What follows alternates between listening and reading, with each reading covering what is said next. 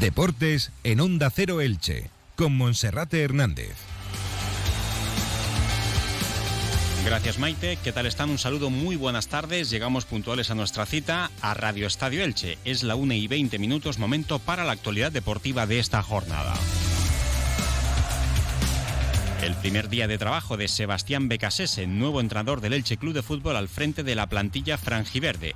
Beccacece, que llega acompañado por su cuerpo técnico y que esta mañana, a puerta cerrada en el Estadio Martínez Valero, ha dirigido la primera sesión de trabajo en el equipo ilicitano. Su estreno será el sábado 1 de abril a partir de las 9 de la noche ante el líder de primera, el FC Barcelona.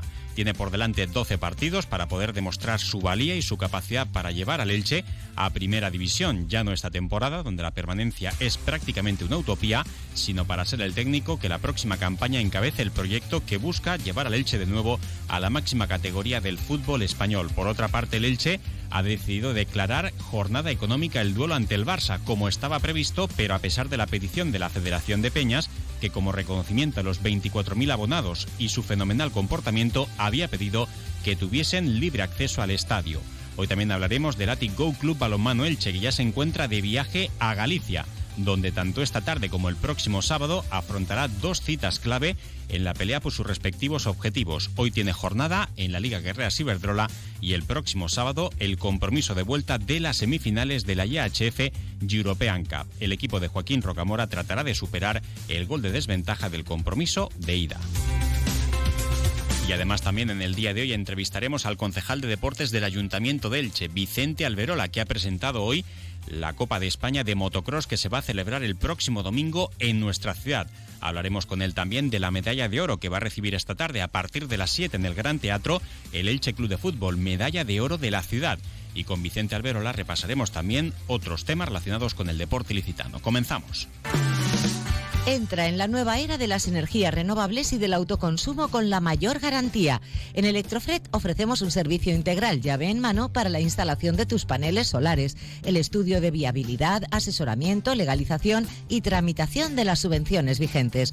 Empieza a generar y consumir tu propia energía con la garantía de Electrofred y sus 20 años en el sector. Infórmate en el teléfono 965 681 540 o en electrofred.com.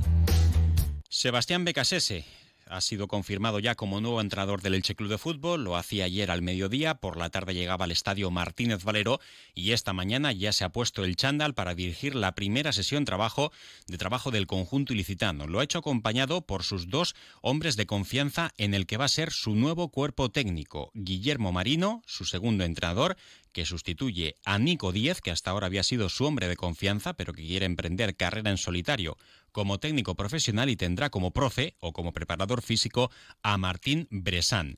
Cabe destacar que Sebastián Beccacece también había solicitado la llegada de un kinesiólogo, algo así como un recuperador de futbolistas, José Ernesto Amador, pero finalmente parece que no se va a incorporar a su equipo de trabajo, al menos por el momento. Otra cosa es lo que pueda suceder de cara a la próxima campaña.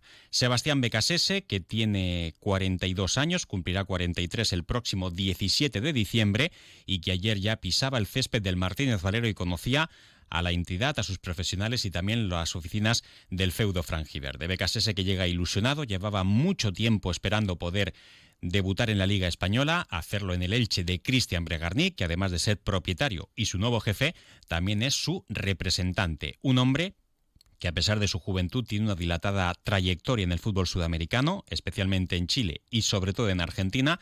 Ha dirigido a la Universidad de Chile, al Independiente, al Racing Club de Avellaneda. Lo ha hecho también en Defensa y Justicia en dos etapas diferentes. Se proclamó en el año 2021 campeón de la Recopa Sudamericana y también ha trabajado como segundo entrenador de Jorge Sampaoli en las selecciones de Chile y también de Argentina. Dos participaciones en dos mundiales y también fue seleccionador nacional de la selección sub-20 de la Albiceleste. Beccacece, del que dicen que es un estudioso del fútbol, que es un estratega, que prepara muy bien los partidos, que no se fija a un solo sistema de juego, sino que tiene diferentes alternativas, aunque desde su país sobre todo le centran en el 4-2-3-1, su preferencia por jugar con línea de 4 atrás, aunque ayer también Germán García Groba, periodista reconocido en el fútbol argentino, hablaba también de que en ocasiones suele jugar con un 3-4-3, pero que sobre todo se adapta al estilo de plantilla que tenga a sus órdenes. Ahora va a tener 12 partidos por delante, que van a ser en primera división, con una desventaja de 14 puntos por la permanencia. Evidentemente Beccacece no llega con el objetivo de salvar al Elche del descenso, aunque a buen seguro, en un 1% de posibilidades, le pasará por la cabeza de poder conseguir la heroica. Nosotros no creemos en que pueda lograrlo, pero ojalá que se pueda dar esa carambola. Pero, sobre todo, la misión de Beccacece es tener por delante 3 meses hasta que termine la temporada, para conocer la liga, para conocer el club y también para conocer a los futbolistas con los que va a trabajar a partir de ahora y para saber con cuántos de ellos cuenta para la próxima temporada. Futbolistas que tienen contrato en vigor, algunos pueden salir en el mercado porque quieran seguir estando en primera división, otros pueden ser descartes. Hay futbolistas, muchos, que terminan contrato y cuyo futuro está en duda. Ahí, por ejemplo, habría que colocar a Gonzalo Verdú, habría que colocar a José Fernández, no por nuestras dudas, sino por las que pueda tener el propietario, la dirección deportiva o el cuerpo técnico, y Beccacece en primera persona les va a conocer trabajando en el día a día para tomar una decisión, para saber si cuenta con ellos o no. Es un riesgo porque en los últimos 12 partidos el Elche puede que no ofrezca buena imagen y eso pueda lastrar también sobre la espalda al técnico de cara a la próxima temporada. Pero si evidentemente el Elche no consigue buenos resultados en esta parte final o no ofrece buena imagen o no se adapta bien al fútbol español, siempre Cristian Bregarni también habrá podido adelantar este trabajo para saber si es o no el técnico idóneo para la próxima temporada. De momento firma lo que resta de curso y 1 año más, pero siempre se pueden llegar a acuerdos. Pero si pensamos en positivo, vamos a creer que Sebastián Beccacece se puede adaptar bien al fútbol español y puede ser ese técnico joven y de carácter que le cambie el chip al equipo de cara a la próxima temporada. Sebastián Beccacece, que hoy no ha sido presentado ante los medios de comunicación, veremos si lo hace mañana o el próximo viernes, pero ayer daba una pincelada de su idea como técnico y también de la ilusión con la que llega a este proyecto. Lo escuchamos. Le quiero hablar ahí a toda la gente de Elche, a su afición, a su hinchada, que siempre acompaña. Para nosotros como cuerpo técnico es un orgullo poder estar defendiendo esta camiseta, estar en este estadio maravilloso y con mucho deseo y mucha ilusión de poder estar acá compartiendo con ustedes. Ojalá con una alegría. Un abrazo, mucho Elche. Bueno, pues ahí estaban las palabras de Sebastián Beccacece. Bueno, su primer partido va a ser el sábado 1 de abril a partir de las 9 de la noche ante el Fútbol Club Barcelona, el líder destacado y en solitario de la primera división. La Federación de Peñas, coincidiendo con el último partido que disputó el Elche, en el que caía derrotado este pasado fin de semana en el Real Arena por 2-0 ante la Real Sociedad. Coincidiendo con ese partido, la Federación de Peñas publicaba un comunicado en el que solicitaba al propietario Cristian Bregarni que premiara a los abonados del Elche, los 24.000 abonados, no cobrando la entrada para ese partido, como premio al fenomenal y espectacular comportamiento de los fieles franjiverdes en los partidos de esta temporada, donde a pesar de pagar su carné, pues han encontrado con que el equipo se ha descolgado muy rápido de la pelea por la permanencia.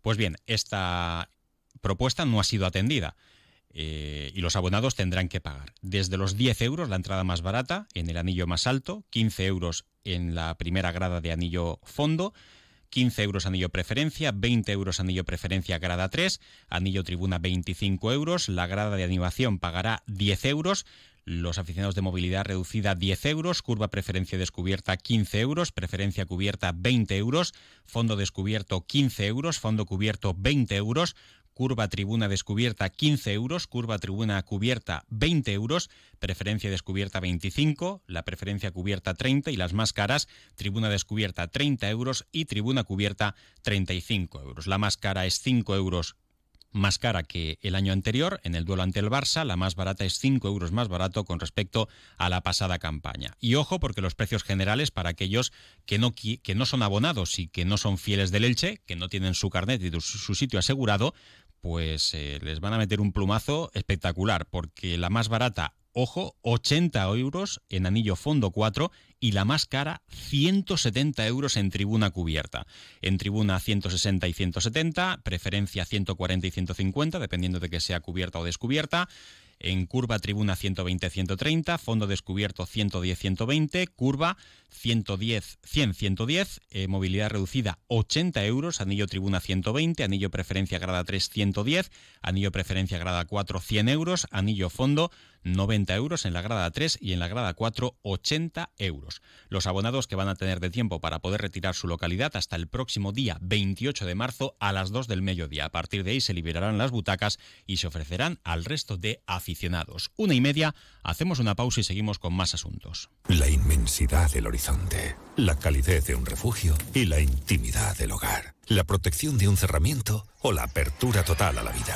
Por eso es tu rincón favorito y el de los que más te importan. Nuevas cortinas de cristal Saxon. Lo que le faltaba a tu mundo para ser perfecto. Saxon. Tu mundo, nuestro universo. En Onda Cero Elche, sube con Ascensores Serki. Cada semana, en Radio Estadio Elche, destacamos al mejor equipo, club o deportista de los últimos 7 días. No corras riesgos innecesarios. Tu seguridad y la de tu familia están en juego. Visita la web serki.es. Y ahora vamos a establecer conexión telefónica con el concejal de Deportes del Ayuntamiento de Elche, con Vicente Alberola, que hoy ha presentado el Campeonato de España de motocross que va a tener lugar el próximo domingo en nuestra ciudad. Vicente Alberola, buenas tardes. Hola, muy buenas tardes. Bueno, pues cuéntanos cómo va a ser ese Campeonato de España de motocross, que a su vez también es Campeonato de la Comunidad Valenciana. Efectivamente, este fin de semana ya hacía 3 años que no teníamos esta prueba en nuestra ciudad, por cuestiones del COVID. Pues volvemos a tener motocross en nuestra ciudad. En esta ocasión y por primera vez es la última prueba del Campeonato de España. Es campeonato autonómico y al mismo tiempo la última prueba del Campeonato de España. Bueno, pues es una competición que organiza el Club Chorro Enduro Ilicitano. Es una prueba que mezcla el motocross y el enduro, que se celebrará el próximo domingo desde las 10 de la mañana hasta cerca de las 3 del mediodía en el Camino de Castilla, frente a la urbanización Bonavista. Es en el circuito donde habitualmente se realiza esta prueba. Bueno, es una prueba con la que colabora el Ayuntamiento de Elche y pues me gustaría hacer mención gracias a los patrocinadores que gracias a ellos se puede hacer. Eso es una prueba, pruebas que son muy costosas de organizar, hay que hacer el circuito se hace físicamente, el Grupo Chorro, el Grupo Soledad y Ernesto Joyeros, que gracias a ellos, pues estos chicos han podido hacer esta prueba. Como he dicho, van a participar un total de 80 pilotos, empezarán los entrenamientos libres a las 10 de la mañana, como he dicho anteriormente, y la entrega de premios se espera que sea sobre las 3 horas. Bueno, pues las inscripciones son a través de la Federación Española y de la Valenciana de Motociclismo y bueno, pues van a participar juniors, seniors de varias categorías y también como particularidad hay 2 féminas que participan en este campeonato de España de motocross.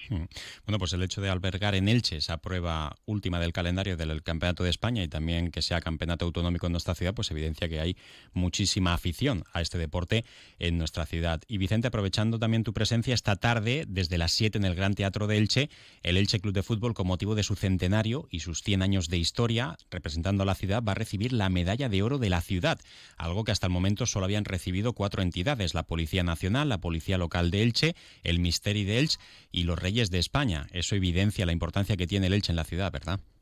Hombre, tenemos que tener en cuenta que es el máximo galardón que entrega la ciudad.